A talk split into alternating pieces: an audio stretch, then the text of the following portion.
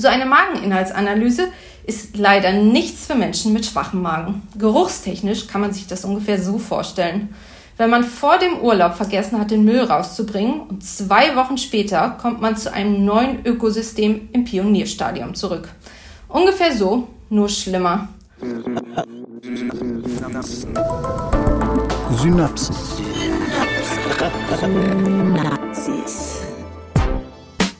Science Slam. Im Wissenschaftspodcast von NDR Info. Hallo, liebe Wissenschaftsinteressierte. Wir sind inzwischen bei der fünften Folge der sechsten Staffel hier im Science Slam im Podcast. Das heißt, zehn Minuten lang stellen Forscher und Forscherinnen hier bei NDR Info ihre Themen vor. Wenn es gut läuft, sind die dann auch möglichst verständlich und unterhaltsam. Ich bin Melanie Stinn und heute geht es hier um ein Tier, das bis zu 1,70 Meter lang werden kann und eines von drei Säugetieren ist, die hier bei uns in Deutschland im Meer leben.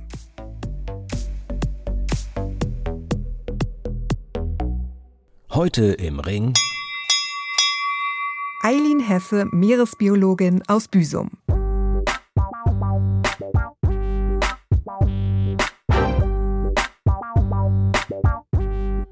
Hallo Eileen, herzlich willkommen. Hallo Melanie. Ja, Eileen, du bist Doktorandin am Institut für terrestrische und aquatische Wildtierforschung in Büsum. Für alle, denen das jetzt vielleicht nicht so viel sagt, was macht ihr da? Also was macht das Institut und was ist deine Aufgabe? Also, die Hauptaufgabe liegt auf dem Gebiet der Wildtierbiologie und des Gesundheitsmonitorings.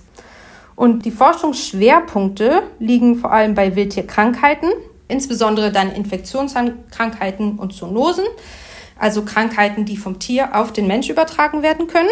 Aber wir beschäftigen uns auch von der biologischen Seite her mit der Habitatnutzung, äh, Bioakustik, Gehörforschung von Wildtieren, zum Teil Verhaltensforschung, aber auch mit der Ernährung. Und da komme ich dann ins Spiel. Ich schaue, was die Meeressäuger bei uns vor der Haustür eigentlich essen. Mhm. Im Vorgespräch hast du mir das auch erzählt, dass du ja vor allem an gestrandeten Tieren forscht und arbeitest. Ähm, ich stelle mir das schon auch traurig vor, wenn man dann immer wieder einen toten Seehund oder einen toten Schweinswal ähm, auf den Tisch bekommt, weil oft sind die ja auch eines nicht so natürlichen Todes gestorben, oder? Ähm, das ist klar traurig, das bleibt auch immer so. Aber ich sehe äh, das Spannende dahinter, was uns das sagen kann. Ähm, weil wer bekommt schon die Möglichkeit, in so ein faszinierendes Tier mal reinzugucken? Und die Informationen, die wir daraus bekommen, helfen uns wiederum, um die, die noch leben und noch äh, im Wasser schwimmen, zu schützen. Mhm. Also du siehst es konstruktiv. Ja, ich glaube, sonst könnte man die Arbeit nicht machen. Mhm, das stimmt.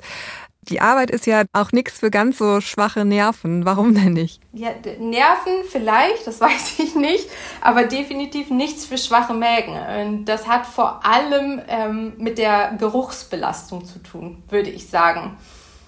Das kann schon ordentlich riechen, gerade wenn die Tiere nicht mehr frisch sind. Oft passiert es, dass ein Tier strandet, wird aber erst ein paar Tage später gefunden dementsprechend äh, vorangeschritten ist dann der Verwesungszustand. Mm, ja, und so ein Magen ist wahrscheinlich auch grundsätzlich was, was man riechen kann, ne? Ja, definitiv. Also ich weiß nicht, wer im Supermarkt schon mal an der Fischtheke äh, vorbeigegangen ist, da hat man so einen groben Einblick, bloß dass dieser Fisch dann verwest ist. Jetzt hast du ja nicht direkt nach dem Studium diesen Job in Büsum gefunden, sondern es gab so ein paar Umwege, ähm, das ja auch gar keine Seltenheit ist, wenn man sich mal so anguckt, wie sind die Karrieren in der Wissenschaft. Wie hast du das geschafft, das Ziel da nicht aus den Augen zu verlieren? Das ist eine sehr gute Frage.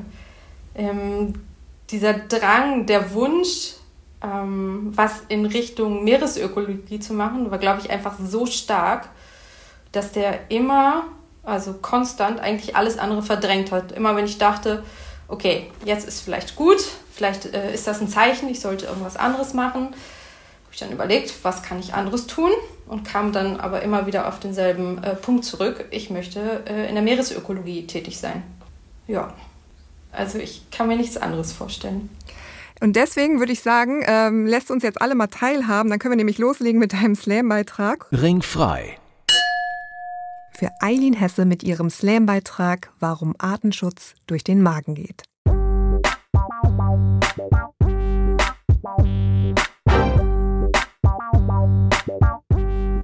Alles klar, vielen Dank. Wow, Meeresbiologin. Da fallen dann oft die Schlagwörter Tauchen, Bootfahren, Jacques Cousteau. Nein, nein, ich befinde mich größtenteils in fensterlosen Räumen mit semi-guter Belüftung und beschäftige mich mit Magen- und Darminhalt von Meeressäugetieren. Und, wie schon gesagt, ich könnte mir nichts Besseres für meine Promotionsarbeit vorstellen. Genauer gesagt, ich untersuche die Nahrungsökologie von heimischen Meeressäugetieren in der südlichen Nordsee, bei uns vor der Haustür. Das sind Schweinswale, Kegelrobben und Seehunde. Unter Robben können sich die meisten sicherlich etwas vorstellen. Wenn ich jetzt aber Schweinswal sage, sind viele raus. Es mag am Namen und seiner schüchternen Natur liegen. Es geschieht öfter, dass Tiere Namen bekommen, die auf den ersten Blick verwirren. Eine Fledermaus ist keine Maus, ein Seepferdchen kein Pferd und ein Seehund kein Hund. Wie der Schweinswal an seinen Namen gekommen ist, ist nicht eindeutig geklärt ist aber wohl auf Aristoteles, seines Zeichens unter anderem Naturalist und Philosoph, zurückzuführen. Na, was macht den Schweinswald außer seinem Namen denn nun so besonders? Er ist die einzig heimische Walart in der südlichen Nordsee und die kleinste weltweit, mit einer Länge von maximal 170 Zentimetern. Soweit bekannt ist, haben Schweinswale keine Hobbys. Da wird sich abends nicht zum Bingo oder in der Bar um die Windkraftanlage getroffen. Nein, Schweinswale haben sich dem Fangen und Fressen von Beute verschrieben. Und hin und wieder muss man sich vielleicht auch nochmal fortpflanzen. Der Arterhaltungstrieb ist bei den meisten Individuen dann doch vorhanden, setzt aber einen guten Ernährungszustand voraus. Also, essen muss man ja und wenn man ein Schweinswal isst, dann eigentlich auch kontinuierlich. Erwachsene Tiere wiegen im Schnitt 50 Kilo und haben einen enormen Energiebedarf. Das liegt daran, dass sie zwar klein sind, aber über eine relativ große Oberfläche verfügen, über die viel Wärme verloren geht. Um dem entgegenzuwirken, müssen Schweinswale eine dicke Festschicht direkt unter der Haut aufrechterhalten. Und das ist viel Arbeit. Das heißt, sie müssen zwischen 4 und 9 Prozent ihres Körpergewichts am Tag fressen. Ein 50 Kilo schweres Tier mit einem Energiebedarf von 5 Prozent müsste dementsprechend zweieinhalb Kilo am Tag fressen. Und diese zweieinhalb Kilo müssen dann auch noch kalorienreich sein. Zum Vergleich, eine 80 Kilo schwere Person müsste bei demselben Energiebedarf 4 Kilo am Tag essen. 40 Tafeln Schokolade, 8 Packungen Nudeln, 16 Dosen Bohnen und so weiter. Das werdet ihr wohl nicht schaffen. Die Beute von Schweinswallen überschneidet sich dann vor allem mit Seehunden und Kegelrobben. Und on top, Schweinswale sind schwer geschützte Tiere in Deutschland. Cute kleine Vielfresser also, schön und gut, aber das sagt uns noch nicht, warum Schweinswale wichtig für das Ökosystem sind.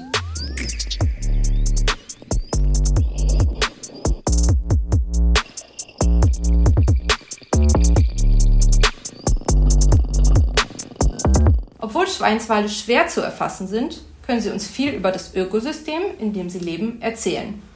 Im sehr komplexen Nordsee-Ökosystem sind sie eine sogenannte Indikatorart. Das heißt, sie reagieren höchst sensibel auf ökologische Veränderungen, zum Beispiel Veränderungen in Beutebeständen und können so Aufschluss über den Zustand ihrer Umwelt geben. Für ein stabiles Ökosystem ist es wichtig, die Beziehung zwischen den Arten im Nahrungsnetz zu untersuchen, sie in ihrer Gesamtheit zu betrachten und auch zu verstehen, wie menschliche Aktivitäten diese Beziehung und die Funktionalität des gesamten Ökosystems verändern. Also eigentlich, wer frisst wen und welche Konsequenzen hat dieses Wissen für den Artenschutz und das Management natürlicher Ressourcen. Im Allgemeinen gilt, wenn Arten verloren gehen, kann dies zu einer Kettenreaktion führen und im schlimmsten Fall dazu beitragen, dass so ein ganzes Ökosystem zusammenbricht.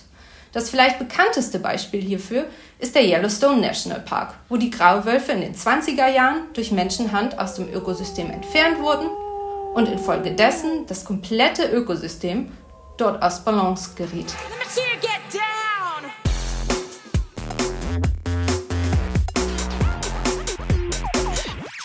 Kommen wir also zu meinen Forschungsfragen. Was fressen Schweinswale bei uns vor der Küste? Unterscheiden sich Schweinswale in der Wahl ihrer Beute je nach Alter und Gesundheitszustand? Gibt es saisonale Muster in ihrer Ernährung? Und was bedeutet das für den Artenschutz dieser besonderen Meeresbewohner? Antworten auf diese und andere Fragen finde ich in den Mägen von gestrandeten Schweinswalen. Aber erst einmal zur Bestandsaufnahme und zur grundlegenden Frage, was frisst der Schweinswal überhaupt bei uns vor der Küste? Haben wir 100 Leute gefragt. Nennen Sie uns etwas, das Wale in der Nordsee fressen. Fisch sagten 82 Leute, Tintenfisch auch noch 7, Krabben ganze 10 Leute und eine Person wusste sogar, dass sie sich auch von Borstenwürmern ernähren. Eine detaillierte Aufschlüsselung ist allerdings schon nötig. Und so haben wir dann 100 Leute gefragt, nennen Sie uns die Beutefische beim Namen. Äh, und da haben wir dann doch eine große Wissenslücke, die ich mit meiner Arbeit hoffentlich füllen kann. Naja, und dann war da ja auch noch viel los in den letzten Jahrzehnten. Und die Belastung für den Lebensraum der Säuger, in dem Fall die Nordsee, hat auch mit vielen Veränderungen zu tun. Die Fischereiintensität ist geringer, es werden weniger Nutrienten aus den großen Flüssen ins Meer befördert, der Klimawandel sorgt unter anderem für eine steigende Wassertemperatur, es werden immer mehr Konstruktionen in der Nordsee platziert und in unserer Freizeit wollen wir die ja dann auch noch gerne nutzen. Wie sich diese Belastung allerdings auf das Beutespektrum der Meeressäuger auswirkt, das wissen wir momentan noch nicht. So, jetzt gibt es aber ein Riesenproblem. Man kann die Tiere unter Wasser nicht beim Fressen beobachten. Wie kann ich also herausfinden, was gefressen wurde?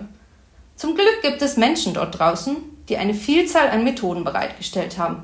Eine Methode ist gut, mehrere aber besser. So kann man die Nachteile der einen mit der anderen ausgleichen.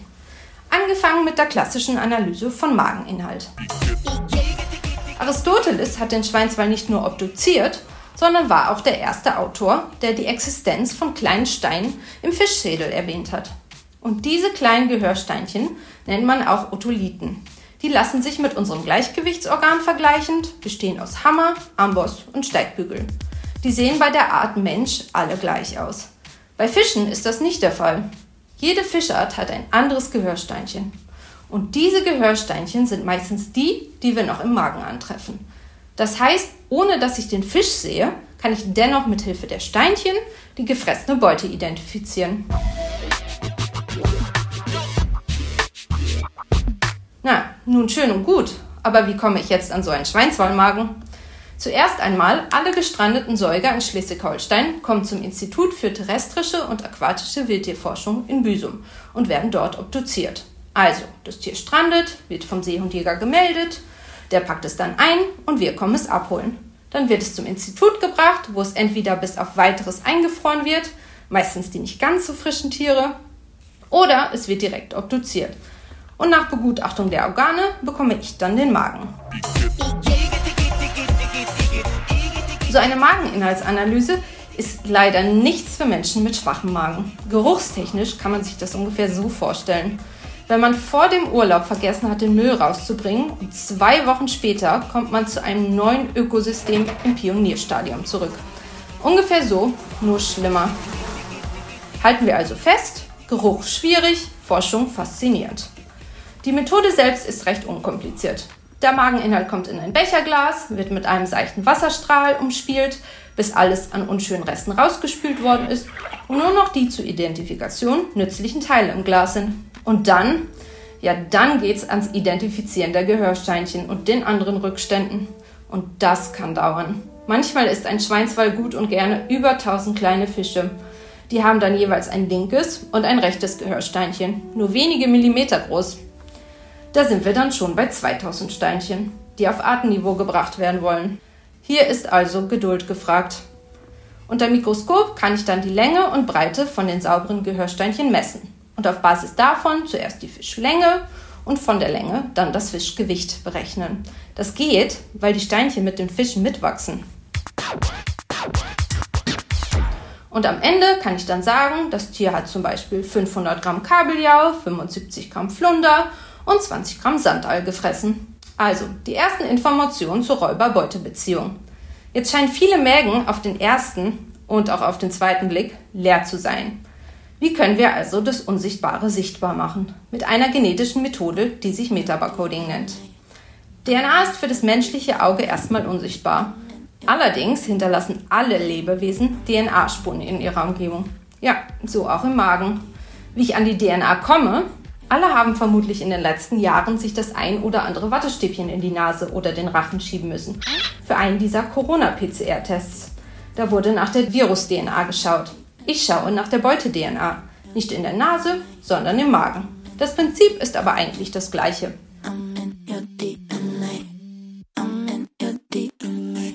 Trotzdem ist Genetik jetzt nicht unbedingt einfach zu erklären und ich spare mir die Details.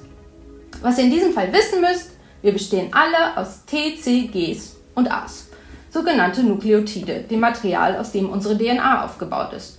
Je nachdem, wo auf dem Genom, ist die Reihenfolge der Buchstaben in jedem von uns an manchen Stellen anders.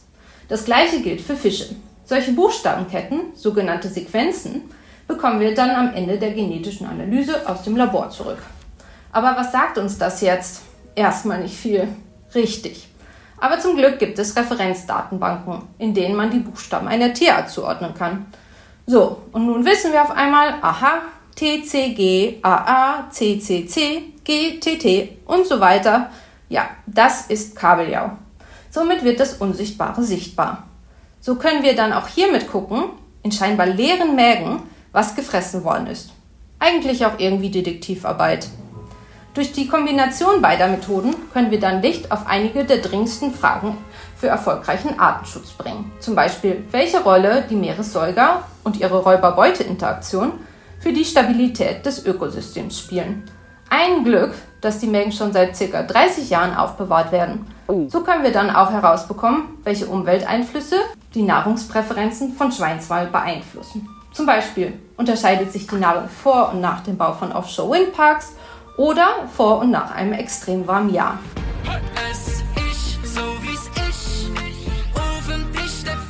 So, und wer jetzt selbst einmal so ein wunderschönes Gehörsteinchen sehen möchte, kann natürlich googeln oder einfach auch mal den Ekel überwinden und beim nächsten Restaurantbesuch selbst ans Werk. Die Gehörsteinchen befinden sich genau hinter dem Gehirn im inneren Ohr von Knochenfischen.